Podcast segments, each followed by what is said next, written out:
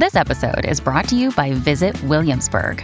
In Williamsburg, Virginia, there's never too much of a good thing. Whether you're a foodie, a golfer, a history buff, a shopaholic, an outdoor enthusiast, or a thrill seeker, you'll find what you came for here and more. So ask yourself, what is it you want?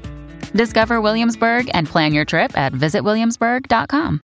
Hello, everybody. This is Marshall Poe. I'm the editor of the New Books Network. NBN listeners like to read books and buy them. So we thought we'd tell you that right now, our friends at Princeton University Press are having a remarkable site wide sale. You can get 50% off books, including ebooks and audiobooks, with the code 50, F I F T Y, at checkout until May 31. You can save some real money on Princeton University Press books. I encourage you to go there and check it out. Welcome to the New Books Network. Welcome to New Books in History, a channel on the New Books Network. I'm your host, Michael Vann of Sacramento State University. Today I'm chatting with Professor Philipp Stelzel about his second book, The Faculty Lounge A Cocktail Guide for Academics, out with Indiana University Press in 2023. Dr. Stelzel is a specialist in post World War II German, West European, and transatlantic political intellectual history. After earning his PhD at the University of North Carolina, Dr. Stetzel taught at the at Duke University and Boston College before coming to Duquesne in 2014. His first book, History After Hitler, uh, Transatlantic Enterprise, uh, out with the University of Pennsylvania Press in 2018, analyzes the intellectual exchange between German and American historians of modern Germany from the end of World War II to the 1980s. Philipp Stelzel, Philipp, if I may, welcome to New Books uh, in History and the New Books Network, or welcome back, actually. Thank you, thank you for having me, Michael. It's a pleasure, pleasure to be back. Yes. Yeah, and this this is uh, going to be a different book than the, the, normal interviews we do. It's a little different than the, the standard history monograph I'm I'm, uh, I'm used to. Um, but before we get into the faculty lounge, would you please tell us a bit about yourself? Um, you know, what was your intellectual trajectory uh, that led you to become the historian that you are, and um, what about that necessitated the need for uh, a couple of solid cocktails over the years? So I'm originally from Munich, Germany, and that's also where I attended the university yeah, for eight semesters. And then I was planning on studying in the UK, but then also applied for for fellowships to study in the US, and ended up getting getting a Fulbright that brought me to Columbia uh, 20 years ago. And so I got my master's there, started my PhD in Germany, didn't like it, returned to the United States to UNC Chapel Hill, in 2004. So I've been sort of back and forth across the Atlantic, but but have been in the United States now for for almost 20 years. I think Wait, you're you're you're a, you're a transatlantic histor- German American historian. That's correct. Okay. Yes. Okay. Yeah. it's all falling into place now. Uh, and I think you know my my my path to becoming a historian. It's probably not an unusual one. I had a really really good high school history teacher uh, who taught me for three years, and he made it clear to us that history is about interpretation, not about memorization. And that really resonated with me. And uh, his his way of letting us explore our own interests, our own projects, giving us advice whenever necessary, but not you know, guiding us too much. Um, I think that was an approach that really made history fun for me. And um, so that's how I got started. And then what, what led, I mean, I just made the joke that you are indeed a transatlantic uh, German American historian. But what led you to that topic for your first book?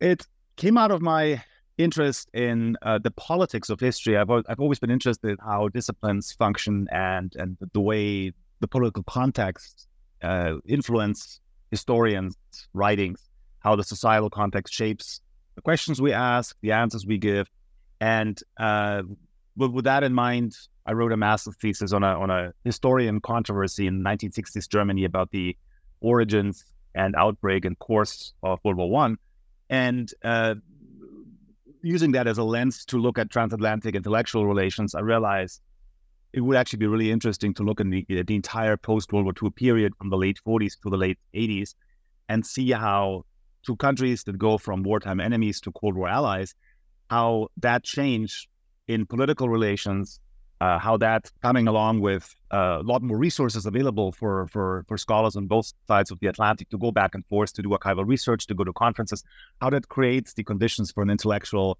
academic, for, for intellectual community of historians, and how German Jewish emigres now teaching in the United States are intermediaries.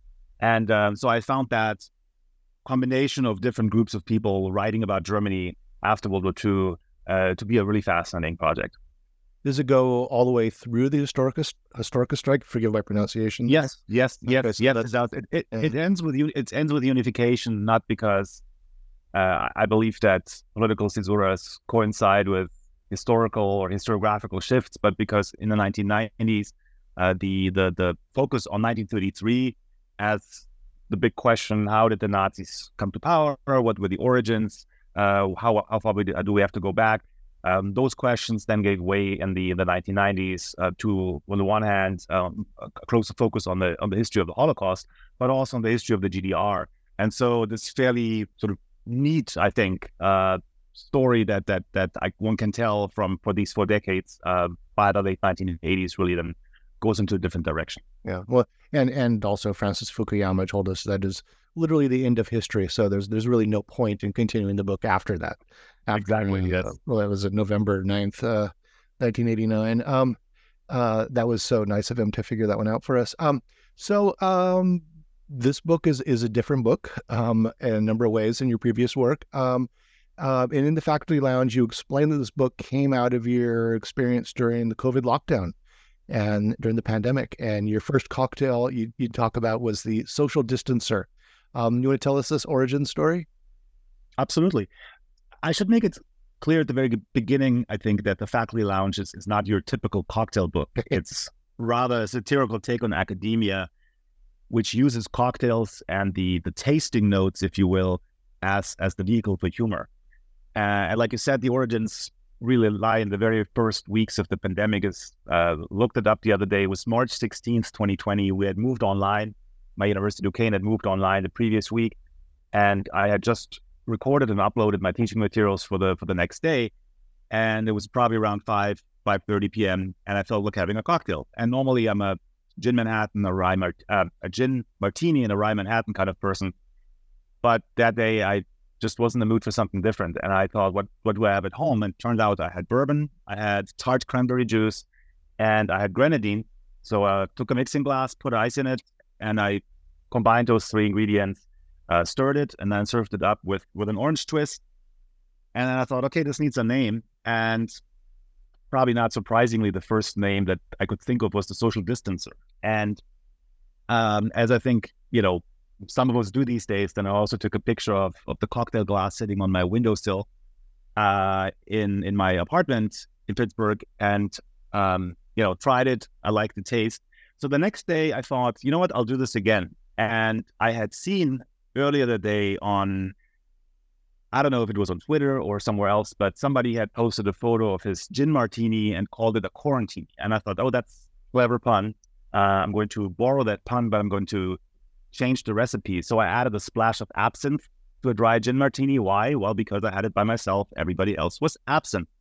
And then I realized um, you know, I was having more and more fun doing that. And some of my academic friends, some of my non-academic friends who saw this on on social media said, Philipp, um, this is fun, keep it up. And so I did. So for the rest of the semester, each weekday between five and six in the afternoon, I would come up with a recipe and then I gave the cocktail a name that somehow corresponded to how COVID affected our work as as college professors. So over the course of the following weeks, uh, the remote instructor came into being and the inaccessible archive and the canceled conference because I had one of those where I almost went but then didn't go. Uh, and of course, the Cogito Ergo Zoom. And by the end of the semester, I had a repertoire of about 30, 30 cocktails. And uh, what was interesting at the time was that two of my grad school friends who are much more public facing scholars than I am said to me, you should try to do something with this. This has potential. And I didn't really believe it, but then I decided to pitch something to the Chronicle uh, or and, into Inside Higher Ed, and turned out that those venues were concerned that their readers might not be able to see the difference between here's somebody making fun of the pandemic, which of course I wasn't, and here's somebody making fun of how the pandemic makes our life more difficult, which I was. Uh, so they said, no, we can't, we can't do this. We're not interested. Um, I tried McSweeney's. Uh, they didn't want it. And then I just said, okay, well, it doesn't matter. I just, I had fun doing this. Some of my friends enjoyed it too. Um, and then I just forgot about it. And it was not until August of the same year, August 2020, my school was about to enter a hybrid semester with some of the students in the classroom, some of the students online. And I just, out of a whim, one afternoon, put a thread on Twitter and I said, Hey, another pandemic semester is in, in front of us. I think we could all use a drink or maybe 25. So here are some suggestions. Cheers. And then I watched in amazement how that thread uh, went viral, I guess, and was shared a few thousand times and has viewed hundreds thousands of times. And then about two weeks later, I'm getting an email one afternoon from an editor with Indiana University Press. Uh, and she says, Hey, I saw this thread. I think it's funny. Would you be interested in talking about doing a cocktail book with us? And I said, Sure, why not? So it really was very much unplanned, which made the whole thing even more enjoyable. Oh, that's wild. So I yeah, I was wondering how you pitched it to um, a university press, but they they sought you out and uh and this and this is another sort of Twitter driven pandemic thing. Well, I mean, right, right, yeah. May, very, very, may, very, may, may, that website rest in peace. Um, I mean, that was, yeah, it was a, it was a the glory. It was a very it was a very different experience from the first book where I, you know, I had to try a few publishers until somebody got interested. And so here I am just enjoying myself as much as you can enjoy yourself during the pandemic. And uh, then I, I, get an inquiry. So it was really a, it was some that was somewhat unreal experience. Yeah. Yeah. There were a few other scholars doing similar things. Um, I don't, you know, if you know the um, Viet Thanh Nguyen, the um, um, Vietnamese American novelist. Uh, he wrote the the Sympathizer, where he won the Pulitzer. Oops, excuse me, my microphone won the Pulitzer, and um, uh, has written a number of other books. Um, won a, MacArthur, won a MacArthur uh, Genius Grant, but he was posting uh, his cocktails that were related to um, uh, I think his second novel as he was working on it, and um, was was coming up with different pairings for different sections of uh, mm-hmm. what he was writing on. So um, yeah, it, you you definitely tapped into something going on in the uh, in the culture at this point. Um, so, I mean, describe the book for us. Um, how is it organized? What what does it look like when you pick it up? Mm-hmm. Yeah, so once once the the editor contacted me and we we got to talk, uh, it was a absolutely wonderful experience working with her because she uh, she has an English literature background, and so the uh, you know we were on the same page about virtually everything. Uh, and uh, we also agreed that this should not be this should not be a book that that remains limited to the pandemic in academia, but it should be about academic life in general. Uh, and so I uh, this book starts. There's seven chapters. Uh, it starts with a with a chapter for the for the graduate student.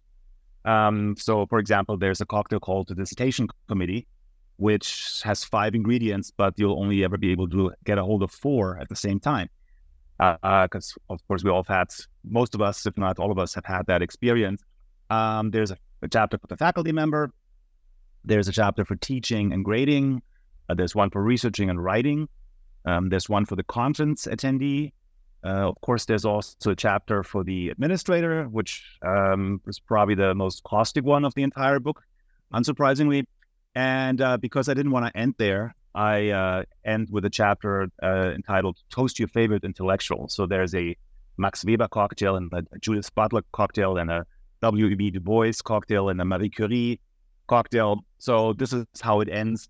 Uh, but then, of course, the very last cocktail, the epilogue in the book, um, what more appropriate cocktail could one end a academic cocktail book with than with the, the very last word, um, which has nothing to do with the Prohibition era last word, um, but it's my very last word on the the process of cocktail mixing, just because it's it's a drink that I genuinely enjoy. It's a variation on the Negroni, but instead of using gin, uh, Campari, and vermouth, it uses gin, mezcal, Campari, and vermouth. So it has very four very strong, very distinct flavors, which, in my opinion, work really well together. And um, that's that's how the book concludes. Yeah, yeah. So that, that that's one of your favorite entries. Um, what um what are what are some of your other favorite entries? Um, and are they are they your favorites because of the actual quality of the cocktail, or because of the clever name, or the the pithy uh, uh, um, little description and serving notes that you have uh, at the bottom of the page? I think I have. I would say I have I have favorites in both in both areas in both categories. Uh, in terms of taste, I, I also really like the the 40 minute conference paper, which is a, a drink that, that you really need when somebody is just not coming coming to the end and not coming to the end. Uh, it's a it's a it's a it's a variation of the sidecar. So sidecar has cognac, Cointreau, and lemon juice, and I thought I could imagine it to to be working if you replaced cognac with rye whiskey. So it's rye whiskey, Cointreau, and lemon juice. So it's a not a not at all a complicated cocktail, but I think one that um, that tastes um, that's quite quite tasty. Uh, I think another one that I really like is the the board of trustees, uh, but please um, use the appropriate uh, spelling. It's B O R E D, board of trustees, uh, which has white rum, tart cranberry juice, uh, fresh lime juice, splash of grenadine, um, and then you garnish this with a with a lime wedge. Uh, I think in terms of um, sort of tasting notes, I probably would have to mention also from the admin chapter the presidential platitude, which is a gin based cocktail um, because then once you've made that, the the the instructions or the tasting note read enjoy, and please know how much I appreciate your willingness to go that extra mile on behalf of our university family during these trying times. Uh, when I actually first came up with this with this cocktail and uh, with the little commentary on it, and uh, I tweeted it. I got uh, a private message, personal message from a from a colleague of mine uh, who's teaching at a, university in, in, the New York area, and said, Philipp, this is really eerie. I just got an email from my university president, more or less verbatim, with, the, with the same with the same phrase. And so then I then, then I thought, okay, perhaps perhaps I'm doing something right here. That it's sort of a um, you know responding to the moment. I think this is also what made it made it fun. That sometimes you know colleagues would say, um, I was just in a really awful town hall. Do you have a cocktail for that? And so I, you know, started looking into it and would then come come back with with the with the appropriate recipe. So I think, um, you know, in, terms of working the the process of working at the book uh, on this book, uh, it also allowed me at a time when well we couldn't meet for conferences. Uh, we obviously there was you know no no travel was possible. We didn't even see our our departmental colleagues. That it really allowed me to remain connected with some of my colleagues, some of my academic friends in the field, um, which actually was really important during the pandemic. Yeah, yeah, and you know that that's so funny that you said it. You had a a friend respond to you right away because when I I first got a copy of this the other week, um, I think one of the first entries I read, and, and just by the way, the book is organized that each page has the name of the cocktail, the recipe, um, the directions for making it, and at the bottom these uh, these directions uh, for for how to enjoy it, um, the sort of tasting notes. Um, but I uh, I saw the desolate department chair, which is a uh, two ounces of vodka, one ounce tart cherry juice, half uh, ounce fresh lemon juice, excuse me, sp- splash of simple syrup, one to two, one to two dashes of cherry bitters, and a lemon twist. And at the bottom it says, "Enjoy and get to work on this 27th iteration of next semester's teaching schedule before you send out the long agenda for the next faculty meeting." And I was, I started laughing, and I took a took a photo of it and uh, texted it to my uh, department chair, who said, That is literally what I've been doing all afternoon. He'd literally been dealing with our teaching schedule and putting together this long agenda. So, um, uh, poor uh, chair Jeff Wilson um, was really feeling it. Unfortunately, it was a little too early in the day for him to uh, to indulge in that. but um, I, it, I mean, it, it's it's just an absolutely delightful read to go through, and the and the comments are just so um, so insightful and so fun, and um, I think really empathetic for uh, what a lot of us are struggling with in various aspects of academia. Um, so, I mean, it, that sort of raises the question: Is this really a book about cocktails, or is it a critique of the current state of academ- academia or academic life, or I mean, or or, or both? I, I think I think it's I think it's both, or at least that's how that's how I intended it to be. I I think it's more a a I view it as more mostly light, maybe occasionally a little heavier, but mostly sort of light satire on academia and academic life. Um, I think you know this wouldn't have worked as an angry book. I mean, there's certainly so much to be angry about right now in academia, uh, uh, from you know the the blatant mismanagement at West Virginia University that you know, we've been following, um, you know, it's very close to, to, to Pittsburgh, of course. So this, and I know a lot of people there who are affected by um, by this by this travesty. And so there's there's a lot to be angry about, but that would not have translated well into to a book. So I decided to sort of keep it light.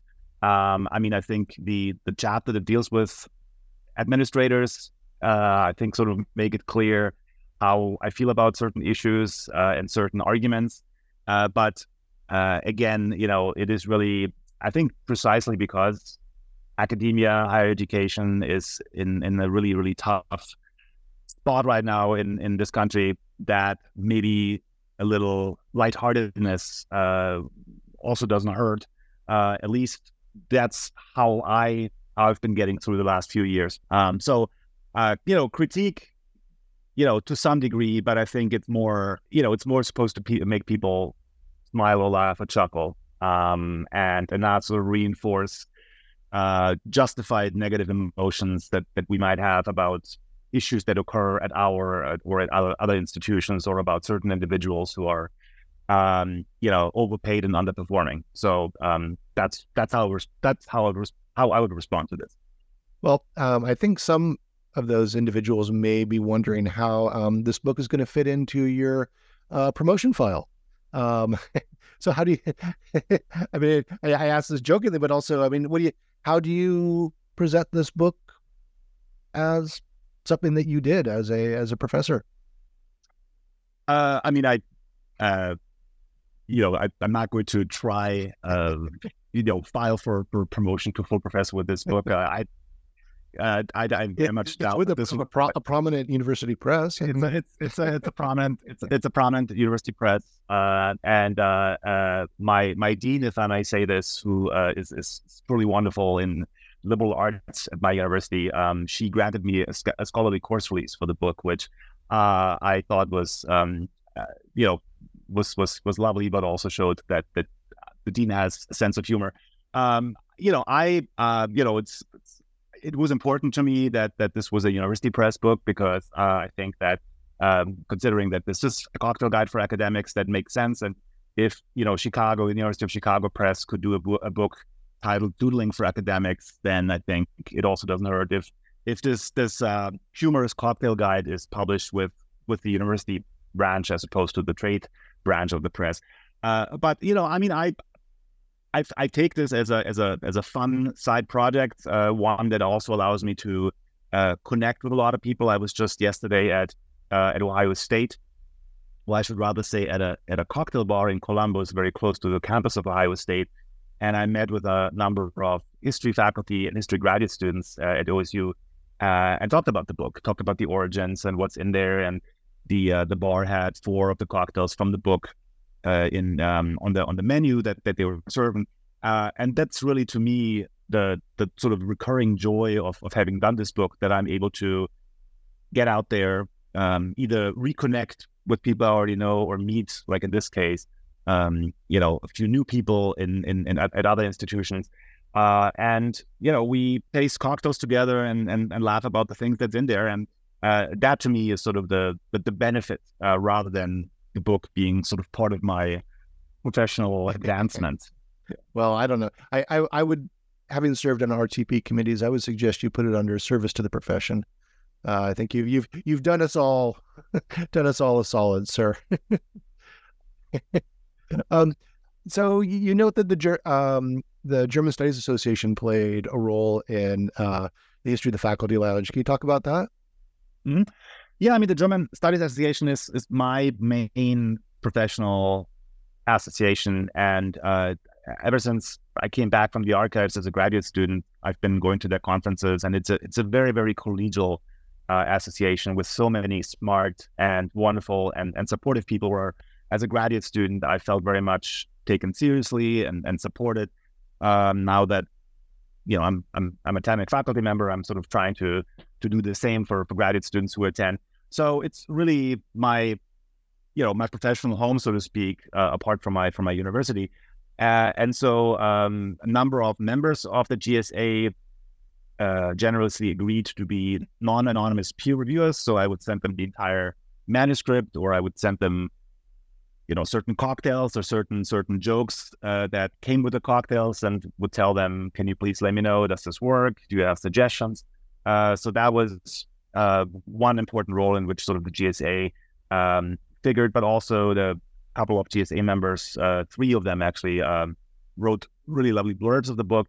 Uh, but the GSA was also a place where I uh, did this as as an event for the for the first time in 2020. It was a actually a Zoom cocktail hour when we had an online conference that year for for for pandemic reasons, and in 2021 we had a very a much smaller GSA uh, in, in Indianapolis, and because a lot of other events that normally happen didn't happen that year, there was space for them to schedule me for a live in person cocktail hour where we had the um, the the 40 minute conference paper, uh, and then there was a mocktail, and I don't recall which one it was, uh, but but you know two two drinks from the at that time at that time book in progress we were able to try, and uh, it was such a nice hour because you know we this was the first I think for most of the attendees the, the first in person conference since the beginning of the pandemic, uh, and so finally you were not just connected through Zoom, uh, where you then log off and you think, okay, now I can go to dinner with this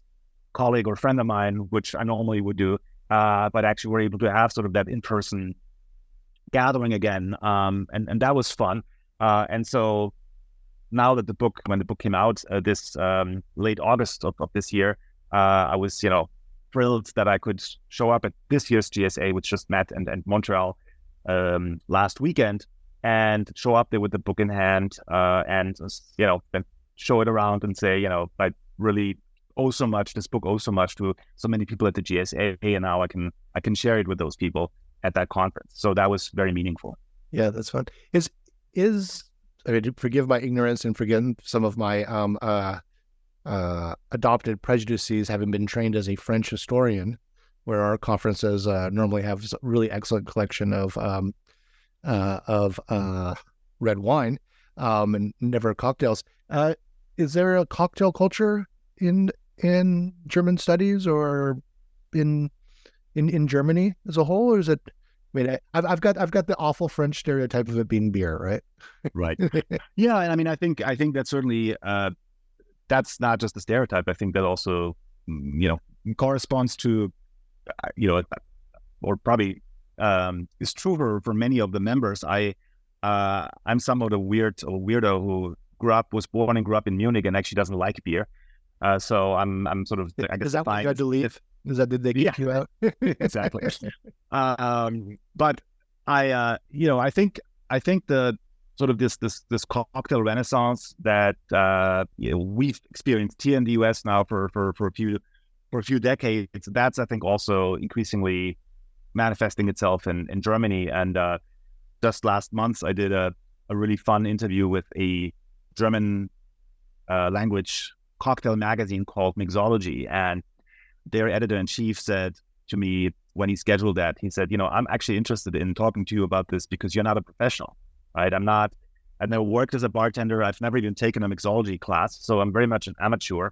Uh, and I think on that note, I should also say that, um, you know, in case uh, listeners are wondering, what do I need to buy for to make these cocktails? I I kept these. I've kept these recipes uh, fairly simple, um, not only because, like I said, I'm not a professional mixologist, and I didn't think I should even try to compete with people who are doing this for a living, but also because I some of the cocktail books that I that I own um, that I appreciate for for a number of reasons can be a little frustrating because often they require very exotic ingredients, and then you buy celery bitters, you know, for one for one cocktail in the entire book, but you never use it for anything else, uh, or you are required to buy rhubarb syrup or whatever.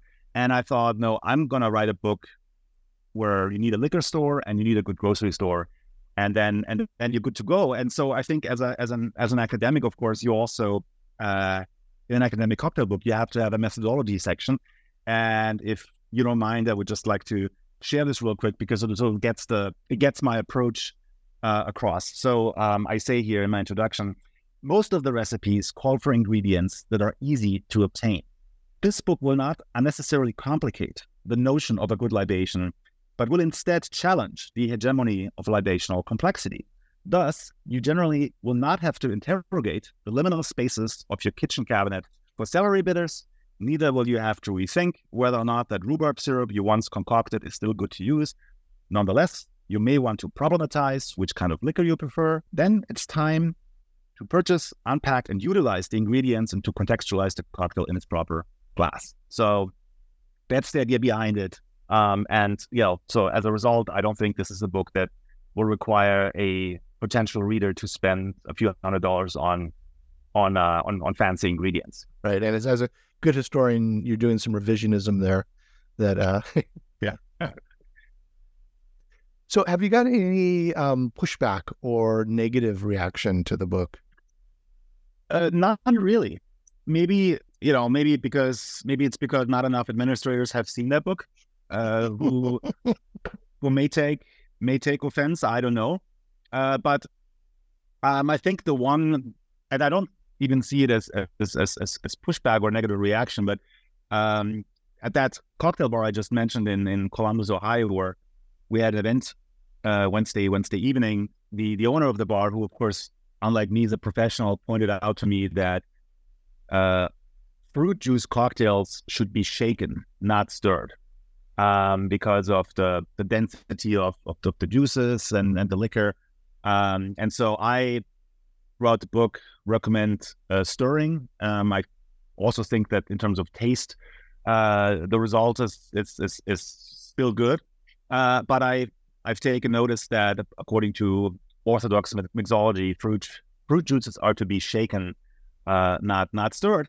And when he brought that up to me, I said, you know, and it was kind of just so you know, I don't want to, you know, don't want to uh, offend you. And I said, I'm not not at all offended. And also in my book, I say this is a cocktail book for academics, so all recipes are open to interpretation and reconsideration. so, um, you know, uh, if you making one of these drinks and my book says serve it up and you want it on the rocks, uh, why not do it? I mean, you talked about cocktail revisionism, and so that's there's nothing wrong with that. the the the the cocktail strike, right? Yeah, uh, that's like my made of humor there. Sorry. Um, have you had any um, uh, colleagues or um, associate deans uh, see themselves in the faculty lounge that you uh, you know of? No, I mean my uh, my previous department chair, that was chair when I was hired, uh, sort of cautiously inquired whether there was a cocktail satirizing a department chair. So he was apparently a little worried about that. Uh, but I could assure him that no, um, the the desolate department chair that you mentioned before, um, sort of more commiserates with the chair about the tasks that that that person ordinarily has to has to has to carry out. Um, so I don't think I don't think I've had anybody who would see themselves in the in the in the faculty lounge. It was sort of more that sometimes people would uh, uh, ask me, "Can you can you do something?" There was a um, a, a, colleague of mine, actually also another GSA member, who uh, had a really really awful travel experience. Um, both actually both ways, coming and going to a conference, and so she said, "Is there a cocktail for that?" So I came up with the flight delayed scholar. Um, I had a, a friend of mine who was a contingent faculty member at the time uh, at an Ivy League institution uh, come from a town hall and said, um, I just came from a town hall with our provost and it was extremely infuriating. Is there a cocktail for that? So I said, let me get back to you in a, a couple hours. And um, I came up with the the two faced uh, town hall. So um, I think it's it's sort of more that that sometimes people would approach me and say, can you do something about a certain issue, a certain problem? Um, so they might now see themselves as a result in the faculty lounge. But I haven't really gotten sort of that response from somebody who just flip through the book um, and then see, oh, this is me. That hasn't happened yet. Well, there were there were several sections where I thought you were looking over my shoulder over the years. Uh, definitely with the the travel reimbursement page, which um, oh yeah, we can all relate. Yeah, I'm gonna, I'm gonna have a few rounds of those in the, this coming year. Um, so uh, I I, I know I, I think it's great that uh, there's a section for graduate students in in the faculty lounge, but I noticed uh, you didn't include adjuncts, and I'm not trying to give you a little gotcha question there, but um, I mean the, these are some of the folks that need the cocktails the most. I mean, some of the most overworked and and marginalized and underpaid. Um, and I was trying to think of what a good cocktail for the adjunct uh, class would be, and and um, you know, pro- probably not the freeway flyer because that wouldn't be safe, right? right. Uh, I mean, there's you know, to me, adjunct faculty members, and I'm saying this as somebody who was a contingent faculty member for four years, and in my case, the my situation was made even more challenging by the fact that I'm not a American citizen. So my employment status was inextricably linked with my with, with my visa status, and they were you know several semesters where I not only didn't know if it was going to have anything to teach the next semester, but also whether I could actually stay in this country or not. Uh, as a result, so um, you know, I certainly I have not. You know, those are those experiences you don't you don't forget even if you then later uh, lucky enough to to land a tenure track job and, and, and get tenure. Um, I think since to me, you know, adjunct faculty are faculty, the chapter for the faculty member is also a chapter for the adjunct faculty member. And so whether it is uh, the the increased teaching load that, you know, of course, that's what adjuncts unfortunately have to do, teach more than than the tenure track and tenure faculty, uh, but of course at, at, you know, vastly insufficient uh, pay, uh, you know, that that might resonate. Um, but I also thought that if I came up with an with a chapter just designated for the adjunct, it might actually reinforce that separation between regular faculty, so to speak, and the and the adjunct faculty. And that was not my intention because I, you know, I, I've, I've been there. I've been in departments where some of the of the of the tenure to tenure track faculty uh, were extremely good to me, um, and others would pretend I didn't exist when um, I was at the the photocopy machine. So well, um, very uh, familiar uh, with that. I did six years at three institutions as an adjunct. Um, yes, necessitated quite a few stiff drinks. Um, I think maybe maybe maybe that just shots for that uh, that that period of my career. um, so do, do, you have any thoughts uh, or reflections on the culture of academic drinking? Um, sort of wide open. Um, I think I've been uh, I, I recently was on a uh, on a on a morning radio show, the Breakfast Club with Matt and Taylor in Cedar Falls, Iowa, which was a lot of fun. To you know, I mean, it was kind of an odd experience at 7:30 a.m. to talk about cocktails. Uh, but the question I got, one of the questions I got there was, "Are you, aren't you concerned that people might accuse you of promoting drinking?" Uh, and and the answer is no, because otherwise every every cocktail book author would have to, uh, you know, would have to feel guilty about promoting drinking. My cocktail book also has mocktails, so there's certainly um, a number of alternatives, uh, seven or eight mocktails for for people who either do not drink at all or you know drink occasionally. Um, the favorite of my mocktails, if I if I might mention this at this point, uh, actually a very simple one. It's the wellness webinar, and it has uh, equal amounts, two ounces of tart cherry juice and of ginger beer and then that is topped off with with club soda. So it's a very simple, very simple drink, but in my opinion, the uh, the ginger beer and the tart cherry juice uh, is a really really delightful combination. Um, so they're also they're also mocktail options, um, but otherwise, um, I'm not really sure. Um, you know, I uh, obviously the, these cocktails are supposed to be consumed in moderation, um, perhaps also after grading rather than before. Uh, but you know, um, I would say that the the faculty meeting, the cocktail, the faculty meeting is probably one that it might be okay to hide in a coffee cup uh, as as you're sitting through the meeting, uh, especially as you sort of hit the two hour mark and it's still the agenda is still not it's still not completed.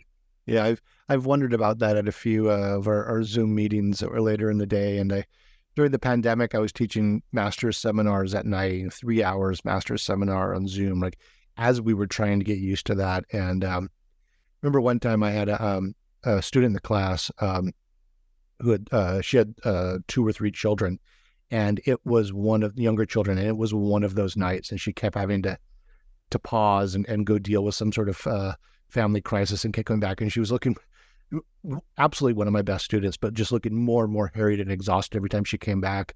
And then finally, she was gone for a longer period, came back, apologized, rejoined the discussion, and I noticed she had a wine glass with one of the largest pours of wine.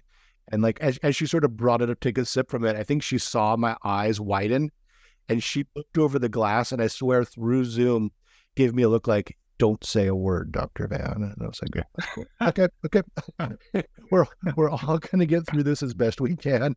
This wouldn't be appropriate in person, but um understood. Um, so you've been really generous with your time, but I've got two more questions before I let you go, and these are the the standard um, new books uh, deep briefing questions. Um, first, can you suggest two books for the audience to read? Uh, can they be cocktail books? Whatever you want. You you are behind the bar right now. All right.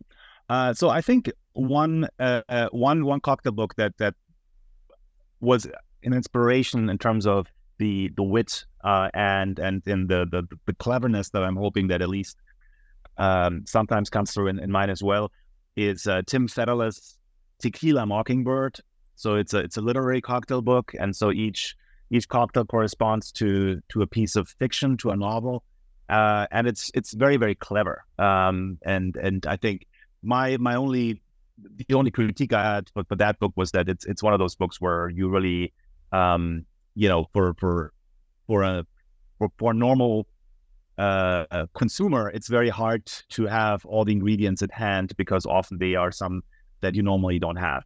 Um, that's one, and then the other uh, very different book, but one that I really enjoyed. Uh, it's called um, uh, "The Manhattan: The Story of the First American Cocktail" by um, an author uh, named Philip Greene, uh, who I think, if I remember this correctly, is an attorney in his main job, but a cocktail historian on the side and it's a it's a book on the on the origins of the Manhattan, which at some point during the 1880s uh, entered the scene in, in in New York City, and it's contested the year and and the exact place, um, but uh, it's a really well researched um, and very well written book about the uh, this classic drink, the Manhattan, which I personally enjoy a lot, uh, and beautiful production, a lot of photos, uh, Manhattan related recipes. Um, so I think that is that's that's a book that um, a friend recommended, and I got it and uh, read it in I think two evenings, and and cannot recommend it enough. Excellent, excellent. And I'm gonna uh, jump in and um, get behind the bar and wrote a, a book that um, I think was similar. It's it's fiction, um, but it's uh, Julie Schumacher's Dear Committee Members.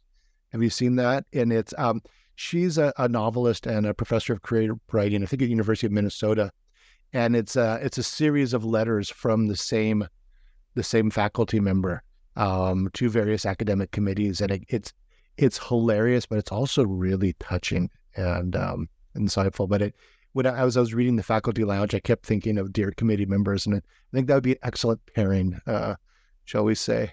Um, now, finally, uh, uh, last call here. Um, oh, come on, that was funny. Last call, last question. Come on. trying to get this guy to laugh. Um, okay, um, what are you what are you working on now, and and what can we hope to see from you next? Uh, I'm I have an idea for a follow up cocktail book. I think it would be really fun, and I've started collecting materials and coming up with the first um, cocktails in, in in in that in that regard would be a uh, another academic cocktail book, but one that's organized by discipline. So you would have, you know, a chapter for the economist, and a chapter for the psychologist, a chapter for the mathematician, and a chapter for the political scientist and you know and so on and so forth and um, it would I, am fa- I mean, I'm interested in, in, in, it for, for, for, for two reasons. A, it would allow me to actually learn more about the histories of these other academic disciplines. I mentioned that in my first book, it was a contribution to the history of of our profession, and I think I would enjoy learning more about the history of, of other disciplines. Uh, but I think it also would be uh, you know, I'm also interested because I think it would be um, a, a, book that um, would appeal to people not just in the U.S. but also in other countries. I think the Faculty Lounge uh, has some some cocktails and some some some of the jokes I think really are sort of they, they pertain really to the American academic context and situation, and uh, you know some are probably more universally applicable, but but others are not.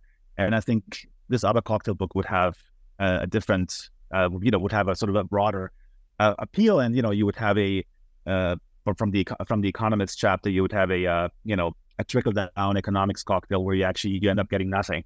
Um, but uh, so I think that could be uh, that could be fun as well.